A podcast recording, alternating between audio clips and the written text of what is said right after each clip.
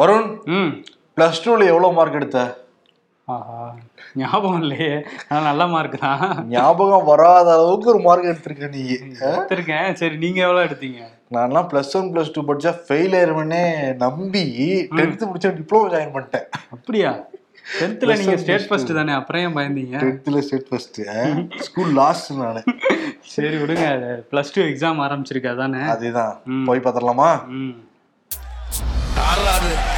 Okay ஷோக்கில் போயிடலாம்.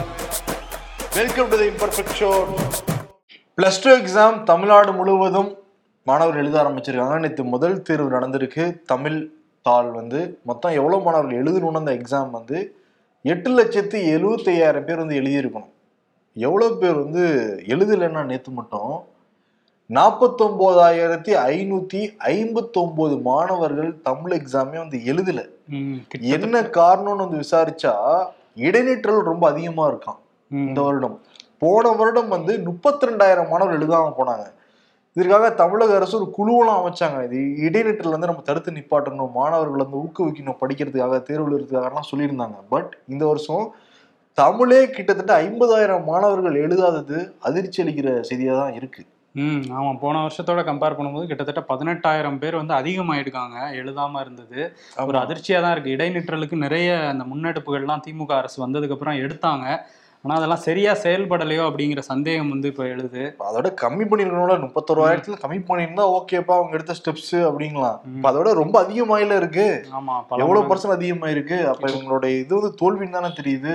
ம், இன்னொன்னு என்னன்னா நம்ம சென்னையில நீங்க எடுத்துக்கோங்களேன் சென்னையில மவுண்ட் ரோட்ல ஸ்பென்சர் பிளாஸாக ஆப்போசிட் இருக்கிற சிக்னல்லையே மாணவர்கள் ஐ மீன் அந்த ப- கல் பள்ளி படிக்கக்கூடிய அந்த செல்வங்கள் வந்து பென்சில் விற்கிறதெல்லாம் நம்மளே பார்க்குறோம் இதே ஹோட்டல்ல வந்து வேலை செஞ்சுட்டு இருந்தா நம்ம வந்து புகார் கொடுக்கலாம். இந்த மாதிரி வந்து குழந்தை தொழிலாளர் வச்சிருக்கான்ட்டு பட் கண்ணுக்கு முன்னாடி சென்னை எடுக்கிற நந்தனம் சிக்னல் எடுத்துக்கோங்க ஸ்பென்சர் சிக்னல் எல்லா பாரிஸ் சிக்னல் எல்லா இடங்களையும் கண்ணுக்கு முன்னாடி நடந்துகிட்டு இருக்கு. இப்போ அரசாங்கம் இவங்களெல்லாம் கூப்பிட்டு போய் பள்ளியில சேர்க்கலாம்ல. எல்லாம் பார்த்துட்டு பார்க்காத மாதிரி தான் இருக்காங்க. அப்படிங்கிற பட்சத்தில் எப்படி இடைநிற்றல தடுக்க முடியும்? ஆமா ஆனா இதுல கூடிய விரைவில் ஒரு நடவடிக்கை எடுத்தே ஆகணும். இடைநிற்றல் அதாவது கல்விக்கு நாங்க முக்கியத்துவம் கொடுக்குறோம்னு தொடர்ச்சியா திமுக அரசு வந்து சொல்லிட்டு இருக்காங்க.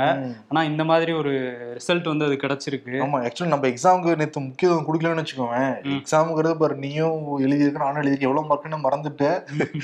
ஆனா வந்து அது வாழ்க்கையை தீர்மானிக்காது. இருந்தா கூட இடைநிற்றல்ங்கிறது அவங்க படிச்சா மட்டும் தான் வாழ்க்கையில முன்னேற முடியும். அதனால இந்த செய்தி எடுத்து பேச வேண்டியதா இருக்கு. ஆமா தேர்வு மதிப்பெண்கள் வந்து வாழ்க்கையை தீர்மானிக்காது. இருந்தா கூட கல்விங்கிறது ரொம்ப அவசியம். அதனாலதான். நம்ம இங்க வந்து நிக்க முடியுது.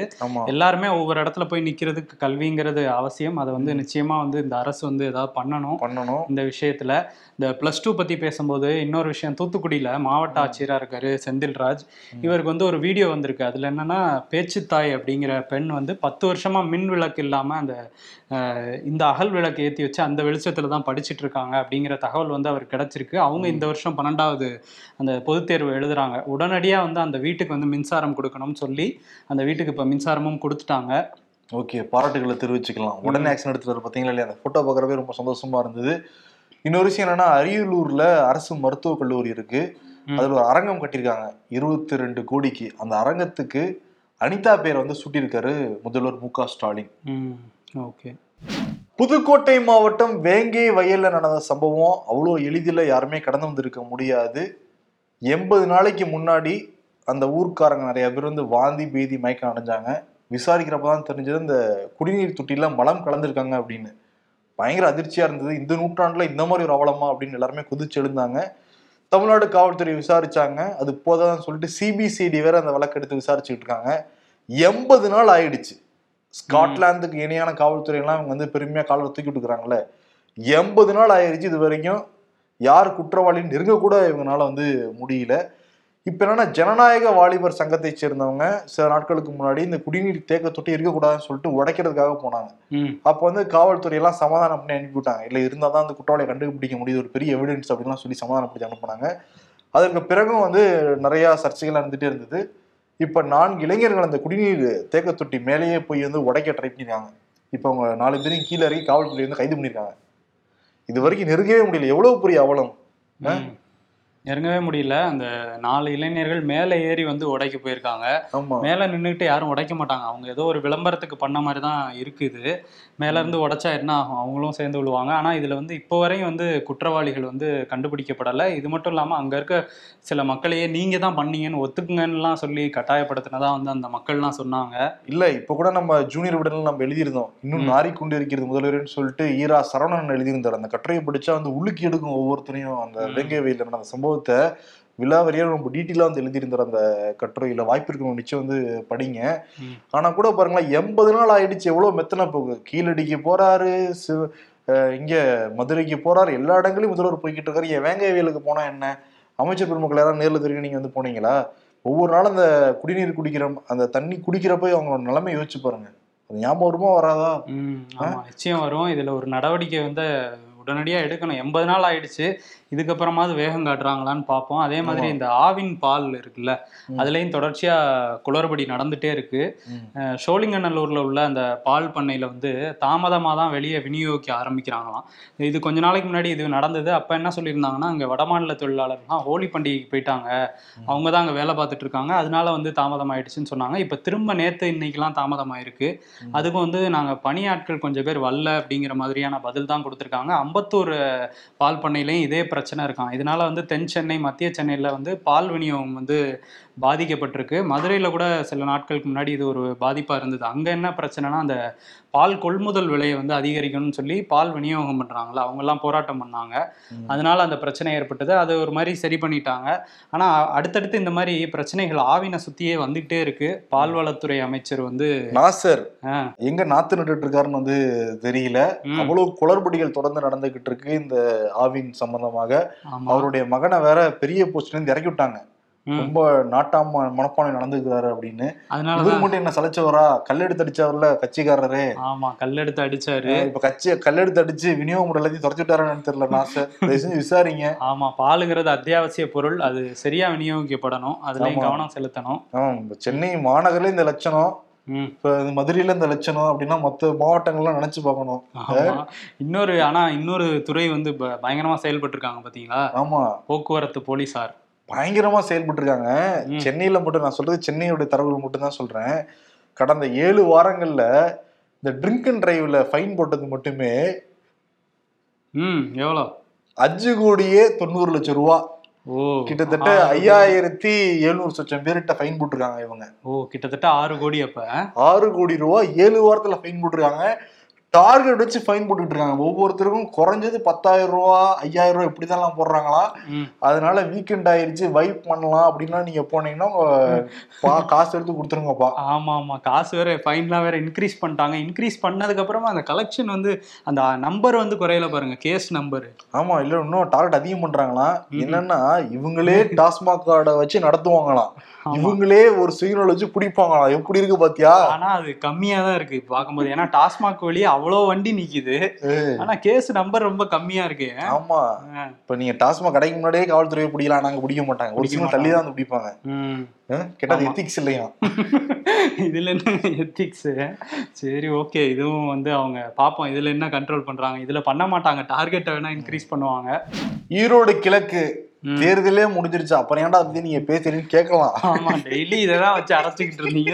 ஒரு மாசம் கண்டென்ட் வந்து கொடுத்தாங்க. பட் இப்ப என்னன்னா அவங்க விட்டுட்டு போன மிச்ச சுற்றம்லாம் இருக்குல்ல அதை பத்தி பேசணுமா இல்லையா? அதனாலதான் அந்த டாபிக் எடுக்க வேண்டியதா இருக்கு. ஏன்னா வந்து திமுக கூட்டணி என்னென்ன வாக்காளர் கொடுத்தாங்க நம்ம தனி வீடியோ வெளியிட்டு இருந்தோம் அவ்வளவு பொருட்கள் கொடுத்தாங்க. ஸ்மார்ட் வாட்ச் பணம் ஹாட் பாக்ஸ் ஸ்வீட் பாக்ஸ் எல்லாம் கொடுத்தாங்க. கொடுத்தாங்க. அதுல கடைசி நேரம் ஒரு அஸ்திரமா என்ன பயன்படுத்தினாங்கன்னா ஒவ்வொரு. வீட்டுக்கும். ரெண்டாயிரம் ரூபாயில இருந்து ஐயாயிரம் ரூபாய் வரைக்கும் நீங்க மளிகை பொருள் வாங்கிக்கலாம். இது நீங்க வாக்களிங்க வாக்களிச்சு முடிச்சுட்டு உங்களுக்கு எப்ப தேவை நீங்க வாங்கிக்கோங்க அப்படிங்கிற மாதிரி ஒரு டோக்கன் வந்து கொடுத்துருந்தாங்க. டோக்கன் எப்படி கொடுத்தாங்கன்னா அதுல ஸ்டாலின் போட்டோ போட்டிருக்கு. இந்த பாக்கெட்ல எல்லாம் வச்சிருப்பாங்களா அது மாதிரி ஸ்டாலின் போட்டோ போட்டது E V K S Elangovan photo போட்டதுலாம் இதுதான் டோக்கன். இதை காமிச்சு தேர்தல் முடிஞ்ச அடுத்த நாளே உங்களுக்கு ஒரு சர்ப்ரைஸ் காத்திருக்கிறதுன்னு நாங்க ஃபர்ஸ்ட் அதுக்கப்புறம் அது மளிகை பொருள் தான் அப்படின்னு வந்து சொல்லியிருந்தாங்க. சொல்லியிருந்தாங்க. அப்படியே ஆர்வத்தை தூண்டுற விதமா சஸ்பெண்ட் உடைச்சிட்டாங்க. மளிகை பொருள் தான்ப்பா அப்படின்ட்டு. ஓகே எலெக்ஷன் ரிசல்ட் முன்னாடியே கேட்டாங்க. எலெக்ஷன் ரிசல்ட் வரட்டும் அப்புறம் உங்களுக்கு தானே அப்படின்னாங்க. அந்த மக்களும் சரி ஓகேவா இப்பதான் நம்ம அவங்க தான் வாக்களிச்சிருக்கோம். நம்ம கொடுத்துருவாங்க. ஏன்னா இது இவ்வளவு நிறைய கொடுத்துருக்காங்கல்ல இதையும் கொடுத்துருவாங்க நம்புனாங்க. இப்போ பார்த்தா எல்லா ஏரியாலையும் இப்ப எல்லா மளிகை கடைக்காரங்க கேக்குறாங்களா? இந்தாங்க. மளிகை கடையில கேட்டா எங்களுக்கு அந்த மாதிரிலாம் எதுவும் சொல்லலைங்க அப்படின்னு இன்ஸ்ட்ரக்ஷன் எல்லாம் சொல்லிட்டு, வரலையே அப்படிங்கிறாங்க.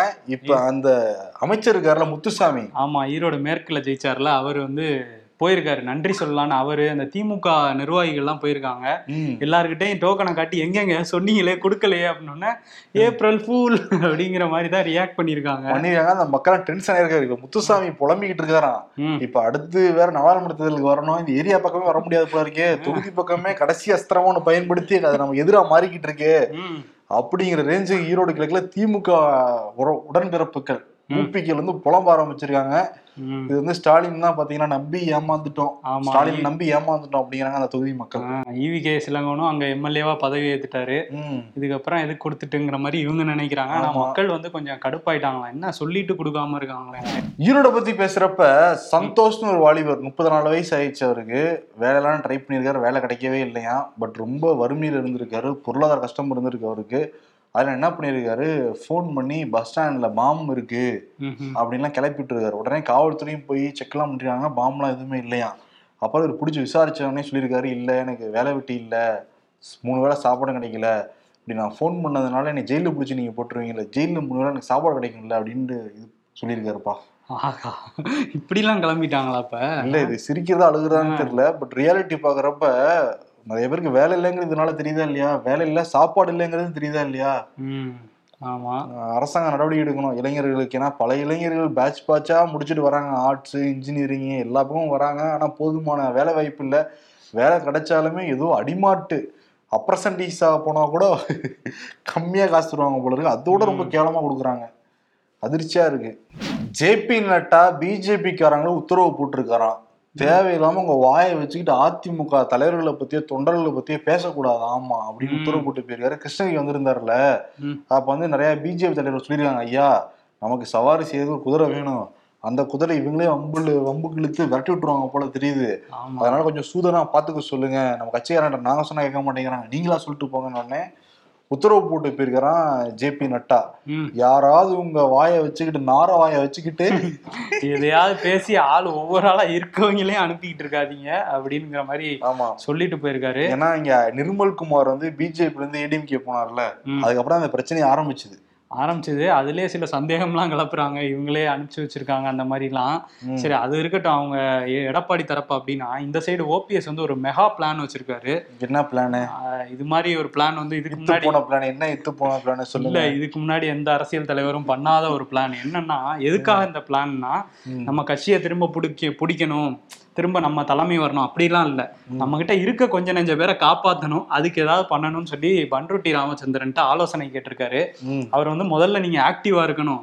நீங்களே அமைதியா இருந்தீங்கன்னா எல்லாம் கிளம்பி போயிட்டு தான் இருப்பாங்க. அது முடியாதேப்பா. அதுக்கு வந்து ஒண்ணு சொல்லியிருக்காங்க. என்னன்னா கோவை திருச்சி மதுரை இந்த மாதிரியான இடங்கள்ல எல்லாம் பொதுக்கூட்டம் நடத்துங்க. நடத்தி அதுக்கு பிரம்மாண்டமா நிறைய ஆட்களை கூட்டிட்டு வாங்க. செலவாகவே எடுக்க மாட்டாரே அப்படிங்கிற கேள்வி வருது. ஆனா வந்து நம்ம நிறைய நம்மள்ட்டையும் தொண்டர்கள் இருக்காங்கன்னு காட்டணும். கடைசியா வந்து இந்த விழாக்கள்லாம் முடிச்சுட்டு கடைசியா சென்னையில ஒரு முப்பெரும் விழா எம்ஜிஆர் பிறந்தநாள் விழா ஜெயலலிதா பிறந்தநாள் விழா அப்புறம் வந்து பொன் விழா கட்சியோட பொன் விழா தான் சேர்த்து ஒரு முப்பெரும் விழா நடத்தணும் அப்படின்லாம் சொல்லிட்டு பேசியிருக்காங்க. ஐடியா நல்லா இருக்கேப்பா ஐடியா நல்லா இருக்கு நடக்கணும். பண்ண முடியாதேப்பா. அதான் அந்த மாதிரி தான்ப்பா இருக்குங்கிற மாதிரி தான் பேசிட்டு இருப்பாங்க. ஆனா வந்து நம்ம கிட்ட இருக்க ஆளையாவது விட்டுறாதப்பாங்கிறது தான் வந்து வன்ருத்தி ராமச்சந்திரன் வந்து அவருக்கு சொல்லியிருக்காரு ஓபிஎஸ்க்கு ஐடியாஸ் எல்லாம் ஈஸியா கொடுத்துடலாம். செயல்படுத்தலாம்னு இருக்க மேட்ரு. ஆமா என்ன பண்றாங்கன்னு பண்ருட்டி பார்ப்போம். சொல்லிட்டு போயிருவாரு. ஓபிஎஸ் இதுக்கெல்லாம் துட்டு செலவாகும்ல. துட்டு செலவாகி கட்சி நம்ம கண்ட்ரோலுக்கு வராம போயிடுச்சுன்னா இருக்கிறதும் போயிடுச்சு என்ன பண்றதுன்னு யோசிக்கிறாராம் அவரு. ஆமா யோசிச்சுக்கிட்டு இருப்பாரு. ஆமா யோசிச்சுட்டே இருக்க வேண்டியதான் தன்பாலின ஈர்ப்பு சட்டவிரோதமானது அல்லன்னு சொல்லிட்டு உச்சநீதிமன்றம் தீர்ப்பு கொடுத்திருந்தாங்க. அதன் அடிப்படையில பல்வேறு மாநிலங்களையும் தன்பாலின ஈர்ப்பாளர்கள் எங்களுக்கு சட்டப்பூர்வமான அங்கீகாரம் வேணும். குடும்பங்கிற அமைப்புக்கும் எங்களுக்கு அங்கீகாரம் கொடுங்கன்னு சொல்லிட்டு வழக்கு தொடுத்திருந்தாங்க. அதெல்லாம் வந்து ஒரே வழக்கம் உச்சநீதிமன்றம் விசாரிச்சுக்கிட்டு இருக்காங்க. மத்திய அரசு வந்து அனுமதிக்க முடியாது. ஏன்னா குடும்பம்ங்கிறது கணவன் மனைவி சேர்ந்ததான் ஆணும் பெண்ணும் சேர்ந்ததான் குடும்பமா அங்கீகரிக்க முடியுமே தவிர தன்பாலின ஈர்ப்பு ஓகே அவங்க இருப்போம். பட் ஆனா குடும்பம் அங்கீகரிக்க முடியாத மத்திய அரசு வந்து வாதிட்டு இருக்காங்க. இப்போ உச்சநீதிமன்றம் வந்து அரசியல் சாசன அமர்வு பெஞ்சுக்கு மாத்திருக்காங்க. ஏப்ரல் பதினெட்டாம் தேதி லைவ்ல டெலிகாஸ்ட் பண்ணி விசாரிக்க போறதா சொல்றாங்க. அப்படிங்கிற பட்சத்திலேயே உச்சநீதிமன்றம் சம்திங் ஏதோ புரட்சிகரமான தீர்ப்பு கொடுக்க போறாங்கன்னு தெரியுது. ஆமா தலைமை நீதிபதி சந்திரசூட் வந்து அந்த ரெண்டாயிரத்தி பதினெட்டு தீர்ப்பு கொடுத்த அமர்வுலயும் இருந்தாரு. இப்ப அவர் தான் தலைமை நீதிபதியா வேற இருக்காரு. ஆனா கிரண் ரிஜிஜூட்ட இந்த விஷயத்தை பத்தி செய்தியாளர்கள் கேட்கும்போது சட்டத்துறை? அமைச்சர். சட்டத்துறை அமைச்சர். அவரும் இதே தான் சொல்லியிருக்காரு. நாங்க வந்து அந்த திருமணம்ங்கிறது கொள்கை சார்ந்த விஷயம். தனிப்பட்ட சுதந்திரத்துல அரசு தலையிடாது ஆனா அங்கீகாரம்ங்கிறது கிடைக்காது அப்படிங்கிற மாதிரி அவரும் சொல்லியிருக்காரு. சரி அப்படியே டெல்லி பத்தி பேசும்போது நாடாளுமன்றம் வந்து இன்னைக்கும் முடங்கி இருக்கு எப்போ நாடாளுமன்றத்தை வந்து எதிர்க்கட்சிகள் தானே முடக்குவாங்க. நீங்க பிஜேபியே முடக்கிட்டாங்க. நீங்க என்ன முடங்குறது எங்களுக்கு தான் ஃபுல் ரைட்ஸ் இருக்கு. நாங்க தானே மெஜாரிட்டியா இருக்கோம். அப்ப நாங்க முடக்குறோம் பாருங்க. ஆமா ராகுல் மன்னிப்பு கேட்டே ஆகணும். லண்டன்ல போய் எப்படி பேசுவாருன்னு திரும்ப அவங்க ஆரம்பிச்சாங்க. இவங்க நாங்களும் விடுவோமா அப்படின்னு சொல்லிட்டு அதானியை பத்தி பேசுங்க ஆன்லைன் ரம்மிக்கு தடை இது பண்ணுங்கன்னு சொல்லிட்டு எதிர்க்கட்சிகளும் கோஷம் போட அவை வந்து முடங்கிருச்சு. மாநிலங்களவை வந்து கொஞ்ச நேரம் நடந்துச்சு. அதுல வந்து வைகோ என்ன பேசியிருந்தாருன்னா இந்த மாதிரி ரெண்டாயிரத்தி ஒன்பதுல ரஹ்மான் வாங்கினாரு. இப்ப திரும்ப இன்னொரு தமிழ் படத்துக்கு வந்து அங்கீகாரம் கிடைச்சிருக்கு ஆஸ்கர்ல. உலக அரங்குலன்னு பெருமையா பேசியிருந்தாரு. அதை கேட்ட ஜெகதீப் தன்கார் என்ன சொல்லியிருந்தாருன்னா. நானும் அவருக்கும் வேற ஆக்டிங்ல இன்ட்ரெஸ்ட் இருந்திருக்கும் போல. நேரம் வழக்கறிஞரா மட்டும் இல்லைன்னா நான் வந்து ஆக்டரா இருப்பேன் அப்படின்னு அவர் சொல்ல பச்சன் இருப்பாரு அவரு. அப்படின்னு சொல்லிட்டு இப்பயுமே நடிச்சிட்டு தானே இருக்காங்க அரசியல்வாதி எல்லாமே. அரசியல்வாதிகள் நடிச்சிட்டு இருக்காங்க. அவர் சொல்லியிருக்காரு இந்த மாதிரி நான் வழக்கறிஞரா இல்லைன்னா வந்து இதாயிருப்பேன்ட்டு சபாநாயகர் ஜெகதீப் தன்கார் வந்து சொல்லியிருக்காரு. சூப்பர். எல்லாம் மக்கள் பிரச்சனை பத்தி இப்படி பேசுறாங்க பாத்தியா? அவே நடக்கிறதே இல்ல. அதுல பேசினாலும் நடக்கிற வந்து நான் நடிகை நடிகனாகலேங்கிறது கவலை எல்லாம் இப்ப தேவையா? தேவையா கோபி இது? மாதிரிதான் இருக்குது. ஆனா மல்லிகார்ஜுன கார்கே என்ன சொல்லியிருக்காருன்னா இது வந்து மத்திய அரசின் அங்கீகாரத்தை அவங்க ரைட்ஸ் வாங்கிக்க கூடாது இந்த ஆஸ்கர் விருதுக்கு. ஏன்னா ரெண்டுமே தென்னிந்தியர்கள் தான் வாங்கியிருக்காங்க. ம், அஹ் திருப்புலாரும் வந்து தெலுங்கு. ஆமா. இது தமிழ். இது தமிழ். அதனால. தென்னிந்தியர்கள்லாம் வந்து போய் ஜெயிச்சுட்டு வந்திருக்காங்க. உடனே இவங்க எந்த ஜெயிச்சாலுமே நாங்க தான் நாங்க தான்ட்டு வந்து உரிமை கொண்டாடுவாங்கல்ல ஆமா, அது பண்ணக்கூடாதுன்னு சொல்லியிருக்காரு. ஆமா மத்ததுக்கெல்லாம் தென்னிந்தியர்களை ஒரு மாதிரி ஒதுக்குறீங்கல்ல இதுக்கு மட்டும் வரீங்களாங்கிற மாதிரி சில பேர் கேட்டுட்டு இருக்காங்க கார்கேவும் அதை கேட்டிருக்காரு. கார்கே இன்னும் சொல்லியிருக்காரு. இந்த அதானி விவகாரத்தை பத்தி விசாரிக்கிறதுக்கு நாடாளுமன்ற குழுவை நீங்க அமைங்க அமைங்கன்னு சொல்றோம். கரெக்டா அதானிங்கிற அந்த வார்த்தை எடுத்தால டக்குன்னு மைக் ஆஃப் பண்ணிடுறாங்க. மைக்க ஆஃப் பண்ணி விட்டுறாங்க பேசவே விட மாட்டேங்கிறாங்க. இது வந்து ஜனநாயக விரோத போக்கு. இதே தான் ராகுல் காந்தி அங்க போய் சொல்லிட்டு வந்தாரு. அதே தானே நீங்க பண்றீங்க? இன்னும் கூட நாலு நாள்ல நாலு நாடுகள்ல போய் சொல்லுவோம் அப்படிங்கிற மாதிரி தான் இருந்துச்சு அவருடைய டோனு ஆமா அவருடைய டோன் அப்படி இருக்கு. இன்னொரு பக்கம் அந்த நாடுகளை பத்தி பேசும்போது சீன அதிபரா பதவி ஏத்தார்ல. ஆமா ஜி ஜின்பிங் ஜிங்பிங் மூணாவது முறையா பதவி ஏற்றிருக்காருல அவருக்கு வந்து பினராயி விஜயன் வந்து வாழ்த்து சொல்லியிருந்தாரு. போதுமே. உடனே வந்து அந்த மத்திய இணையமைச்சரா இருக்காருல்ல பாஜகல இருந்து முரளிதரன். அவர் வந்து என்ன சொல்லியிருக்காருன்னா முதல்ல மக்களுக்கு திட்டங்களை செய்யுங்க. வாழ்த்தெல்லாம் சொல்லிட்டு இருக்காதீங்க மாதிரி அவர் கொந்தளிச்சிருக்காரு. பிஜேபில இருந்து நிறைய பேர் கொந்தளிக்க ஆரம்பிச்சிருக்காங்க. கம்யூனிஸ்ட் பாசமா? ஆமா. அவர் அந்த லிங்க்ல வந்து சொல்லியிருக்காரு. அது கம்யூனிஸ்ட் நாடே கிடையாது. சர்வாதிகார போக்குல தான் போய்கிட்டு இருக்கு சீனா ஒரே கட்சி தான் அப்படிங்கிற ஆட்சி முறையில போயிட்டு இருக்காங்க. அவர் வந்து சொல்லியிருக்காரு. ஆனா வந்து நிறைய தலைவர்கள் விஷ் பண்ணியிருக்காங்க. எல்லாரும் அந்த புத்தின் பண்ணியிருக்காரு ஷெபாஸ் ஷெரீப் பண்ணியிருக்காரு. இங்க கூட்டிட்டு வந்து மோடி பண்ணாரா? மோடி பண்ணல. அதான் இங்க கூட்டிட்டு வந்து பங்காளி இந்த பாரு இதுதான் மகாபலிபுரம் பங்காளி எதிரிகள்ப்பா. அப்போ பங்காளி மாதிரி தானே நடந்துக்கிட்டாங்க. இதுதான் மகாபலிபுரம் அந்த உருண்டை அதெல்லாம் இன்ட்ரடியூஸ் பண்ணி வச்சுட்டு இருந்தாருல ஆமாப்பா அது காமிச்சது மகாபலி மகாபலிபுரத்துல என்ன இருக்கு? ஃபுல்லா போர்கள் தானே இருக்காங்க. அதை பார்த்து கிளம்பிட்டாப்ல வராங்க டெல்லியில போ இதான் நடந்தது நடந்ததாங்க. இருங்க நான் மட்டும் கிளம்பிட்டாரு அவரு. அதுதான் அவருக்கு வந்து ஆமா. சொல்லியிருந்தா வாழ்த்து சொல்லியிருந்தா சீனா அதிபரா தானே. அந்த சீனாங்கிறத போட்டிருக்கணும்ல அதனாலே தவிர்த்துட்டாரு போல. கரெக்ட் கட்டசிக்காவது சொல்லுவாங்கல்ல அவர் சொல்லல. சரி ஓகே அது எல்லையில அவ்வளவு பிரச்சனை நடந்துகிட்டு இருக்கு.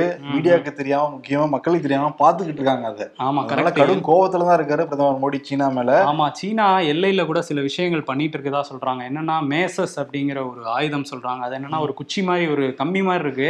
அது எண்டுல முள்ளு முள்ளா இருக்கு. அந்த ஆயுதங்கள் வந்து நிறைய சீனா ஆர்டர் பண்ணியிருக்கதா சில சர்வதேச ஊடகங்கள் வந்து சொல்லியிருக்காங்க. ரெண்டாயிரத்தி இருபதுல அந்த கல்வான் பள்ளத்தாக்குல நடந்ததுல சண்டை. நம்ம நாட்டு வீரர்கள் இருபது பேர் வந்து அதுல மரணம் அடைஞ்சாங்க அந்த சம்பவத்துல கூட இந்த ஆயுதத்தை யூஸ் பண்ணி தான் வந்து தாக்கியிருக்காங்க. ஏன்னா வந்து துப்பாக்கி அதெல்லாம் தாண்டி கையால யூஸ் பண்ற ஆயுதம் இது. அதை வச்சு நிறைய இப்போ ஆர்டர் பண்ணியிருக்காங்களாம். திரும்ப குடைச்சல் கொடுக்கறதுக்கான வாய்ப்பு இருக்கு அப்படின்னு சொல்றாங்க எல்லையில. இதுக்கிடையில அவர் ரஷ்யா வேற போறாரு. ஆமா ரஷ்யா வேற போறாரு. ஆல்ரெடி வந்து அங்க அதிபர் ஜோ பைடன் வந்துட்டு போனார்ல. வந்துட்டு உக்ரைனுக்கு. பிறகே வந்து உக்ரைனோட கை கொஞ்சம் ஓங்குன மாதிரி தான் இருக்கு. ஏன்னா ஐநூறு மில்லியன் டாலர் மதிப்பு கொண்ட அந்த ராணுவ தளவாடங்கள்லாம் கொடுக்க போறோம்னு சொல்லிட்டு போனாரு ஜோ பைடன். ஆனா இதுவரைக்கும் ரஷ்யாவுக்கு அந்த போருக்கான ஆதரவை வெளிப்படையா வந்து சீனா கொடுக்கலையே தவிர மறைமுகமா கொடுத்துட்டு தான் இருக்குன்னு உலகரங்களை பேசிக்கிறாங்க.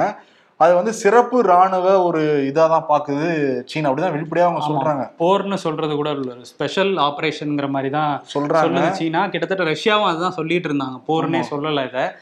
இப்ப என்னன்னா அடுத்த மாசம் ஏப்ரல் மாசம் இறுதியில இல்ல மே ஃபர்ஸ்ட் வீக்ல வந்து ஜி ஜின்பிங் வந்து ரஷ்யா போறதா தகவல் வெளியாயிருக்கு. இத பத்தி ரெண்டு நாட்டு வெளியுறவுத்துறையும் வெளிப்படையா சொல்லல பட் வாய்ப்பு இருக்குன்னு தான் சொல்றாங்க. உங்களுக்கு அவங்களா எங்களுக்கு இவங்க பாருங்க அப்படின்ட்டு. அப்படின்னு சொல்றாங்க. பல்வேறு நாடுகள் அப்படியெல்லாம் போறப்ப பயமா தான் இருக்கு நமக்கு. முக்கியமான நாடுகள். அமெரிக்காவும் சீனாவும் போறப்ப ஆல்ரெடி ரெசெஷன் ரெசெஷன்ட்டு கீழே வேற போய்கிட்டு இருக்கு பல்வேறு நாடுகளுடைய அந்த ஆமா அமெரிக்கால வேற அந்த சிலிகான் வேலி பேங்க் வந்து முக்கியமான பேங்க் அது வந்து திவால் ஆயிடுச்சு அப்படின்னு சொல்லியிருக்காங்க. சிக்னேச்சர் அப்படிங்கிற பேங்க்கும் வந்து திவால் ஆயிருக்கு அமெரிக்கால உள்ள பேங்க் அதனால அங்க பங்குச்சந்தையில வந்து அந்த பேங்க்குகளோட மதிப்புலாம் குறைஞ்சிக்கிட்டே வருதான். அது இருந்தா கூட அங்க அந்த நிதித்துறையில இருந்து என்ன சொல்லியிருக்காங்கன்னா நாங்க அதுல முதலீடு பண்ணவங்களுக்குலாம் திரும்ப ரீபே பண்ணுவோம்னு சொல்லியிருக்காங்க. பாப்போம் எந்த அளவுக்கு அது பண்றாங்கங்கிறது. இங்க அது வரைக்கும் எதிரொலிக்குதுப்பா. அங்க பங்கு சந்தையில காமிச்சுன்னா இங்க மட்டும் என்னவா? இங்கேயுமே தக்காளி சட்னி தான் நீங்க ஃபுல்லா ஆமா அந்த பேங்க்ல நிறைய டெபாசிட் பண்ணியிருந்தாங்களாம் இந்த இந்தியால இருந்த ஸ்டார்ட் அப் நிறுவனங்கள் ஒரு இருபதுக்கும் மேற்பட்ட நிறுவனங்கள் அது பேடிஎம் உள்ளிட்ட முக்கியமான நிறுவனங்களும் வந்து சிலிகான் வேலி பேங்க்ல வந்து அங்க டெபாசிட் பண்ணியிருக்கதா சொல்லப்படுது. இப்போ இங்கேயுமே அந்த தாக்கம் இருக்கும். அதனால மத்திய அரசு தெரிஞ்சிருக்கு. காலையில தெரியுதே அது. தெரியுது அவங்களுக்கு காலையிலே அதான் மத்திய அரசு வந்து ஆலோசனை எல்லாம் நடத்திட்டு இருக்காங்க. எத்தனை பேங்க் திவால் ஆக போகுதுன்னா கொஞ்சம் பார்த்து பண்ணுங்கப்பா. ஆமா கொஞ்சம் பார்த்து பண்ணுங்க. அவங்களாவது ரீபே பண்றேன்னு சொல்றாங்க. இவங்க என்ன பண்ணுவாங்கன்னு தெரியல. எவ்வளவு பணம் வச்சிருந்தாலுமே கரெக்டா தெரியல. குறிப்பிட்ட அமௌண்ட் தான் கொடுக்க போறேன்னு சொல்றாங்க. இன்கேஸ் பேங்க் திவால் ஆயிடுச்சுன்னா இவ்வளவு அமௌண்ட் தான் கிடைக்கும் வேற மக்கள்கிட்ட சொல்லியிருந்தாங்களே. உங்களுக்கு ஏதோ ரகசிய. தகவல் எல்லாம் கிடைச்சிருக்கும் போல. முன்கூட்டியே எதையோ சொல்ற மாதிரி இருக்கு. பட்ஜெட்ல அறிவிச்சதான் சொல்றேன். பட்ஜெட்ல அறிவிச்சதை சொல்றீங்களா? சரி ஓகே. உஷாரா இருந்துக்குவாங்க குமாரு. பாத்துக்கோங்க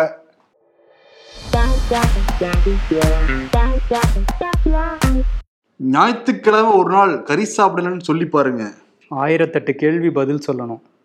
விரதம் இருக்கியா மாலை போட போறியா உடம்பு சரியில்லையா? நம்ம கிட்ட காசு இல்லை நமக்கு மட்டும் தானே தெரியும் அப்படிங்கிறாங்க. எஸ் வி சேகர் வந்து ஒரு காமெடியான ஒரு ட்விட் போட்டிருக்காரு. ஆக முடியாது சரி சொல்லுங்க பாப்போம். மக்கள் முடிவு பண்ணுங்க அதை. பரோட்டா மாஸ்டருக்கு என்ன கோவம்? நான் புரோட்டா போட வரல கல்லால தான் உட்காரவேன்னு அடம். அப்புறம்? அவருக்கு முன்னாடி வேலைக்கு சேர்ந்தவங்க சாப்பிட வந்தவங்க எல்லாரும் ஏத்து ஹோட்டலுக்கு போயிட்டாங்களாம். யார சொல்றாரு? என்ன கலாய்ச்சிட்டாராமா? அண்ணாமலை சொல்றாரா? இதை கலாய்ச்சிட்டாராம் அப்படின்ட்டு தெரியுதா இல்லையா? அதிமுக போறாதான் இன்டெரக்டா சொல்றாங்க டேரக்டே சொல்லிட்டு போலாம் அது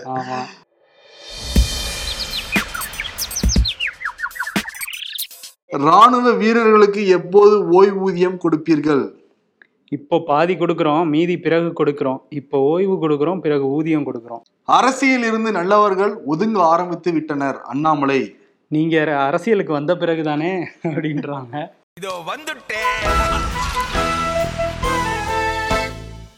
முதல்வர் மு க ஸ்டாலின் விருது வந்து கொடுத்துடலாம். ம். முதல்ல வாக்காளர்களுக்கு பணம் கொடுக்கறது பரிசு பொருள் கொடுக்கறதே தப்பு. ம். சரி ஓகே அதை நம்ம வந்து கண்டிச்சு பல டைம் தான் பேசிடுவோம் அதையும் தாண்டி ஏமாத்துறது இருக்குல்ல? அதோட ஒரு பெரிய தப்பு அது. ஆமா கொடுக்குறேன்னு சொல்லி ஏமாத்துறது இருக்குல்ல. ஆனா அங்க வந்து டிடிவி ஃபார்முலாவை யூஸ் பண்ணிருக்காங்க போல அவரு அந்த இருபது ரூபா கொடுத்து டோக்கன் கொடுத்து ஏமாத்தினார்ல. இவங்க இங்க வந்து இந்த படம் போட்ட டோக்கனை கொடுத்து ஏமாத்திருக்காங்க. அதுதான் அந்த நாம் தமிழர்ல இருந்து சொல்லியிருந்தாங்கல்ல கொடுக்குறேன்னு சொல்லியிருக்கீங்க. அதையாவது கொடுத்துருங்க. ஏன்னா போன மாசம் ஃபுல்லா தேர்தல்னு சொல்லி பட்டியல அடைச்சு வச்சுட்டீங்க. மக்களை யாருக்கும். வேலைக்கு போல சம்பளம் கிடையாது. அதனால பூவா இல்ல. ம் மளிகை சாமானாவது கொடுத்துருங்க அப்படின்னு சொன்னாங்க. ஆமா. அது கொடுக்காம ஏமாத்திருக்காங்க ஏமாத்திட்டாங்க. ஒரு தடவை ஈரோட்ல போயிருக்காப்ல அரெஸ்ட் ஆயிருக்காப்ல என்னன்னா சாப்பாடு இல்லைங்க அப்படின்ட்டு. ஜெயிலுக்கு வேற ஒருத்தர் போயிருக்காரு. அதனால போங்காட்டம் ஆடிருக்காங்க திமுக கூட்டணியர். இதெல்லாம் வச்சு போங்காட்டம் ஆடினதுனால முதல்வர் மு க ஸ்டாலினியை கொடுத்துடலாம். போங்காட்டம்னா போங்காட்டம் அப்படிங்கிற விருது. ஓகே. கொடுக்கறதே தப்பு. கொடுக்குறேன்னு சொல்லிட்டு ஏமாத்தது அதோட பெரிய தப்பு. ஆமா. அதனால அந்த அவார்டை கொடுத்துட்டு கொடுத்துட்டு விடைபெறுகிறோம். நன்றி. வணக்கம்.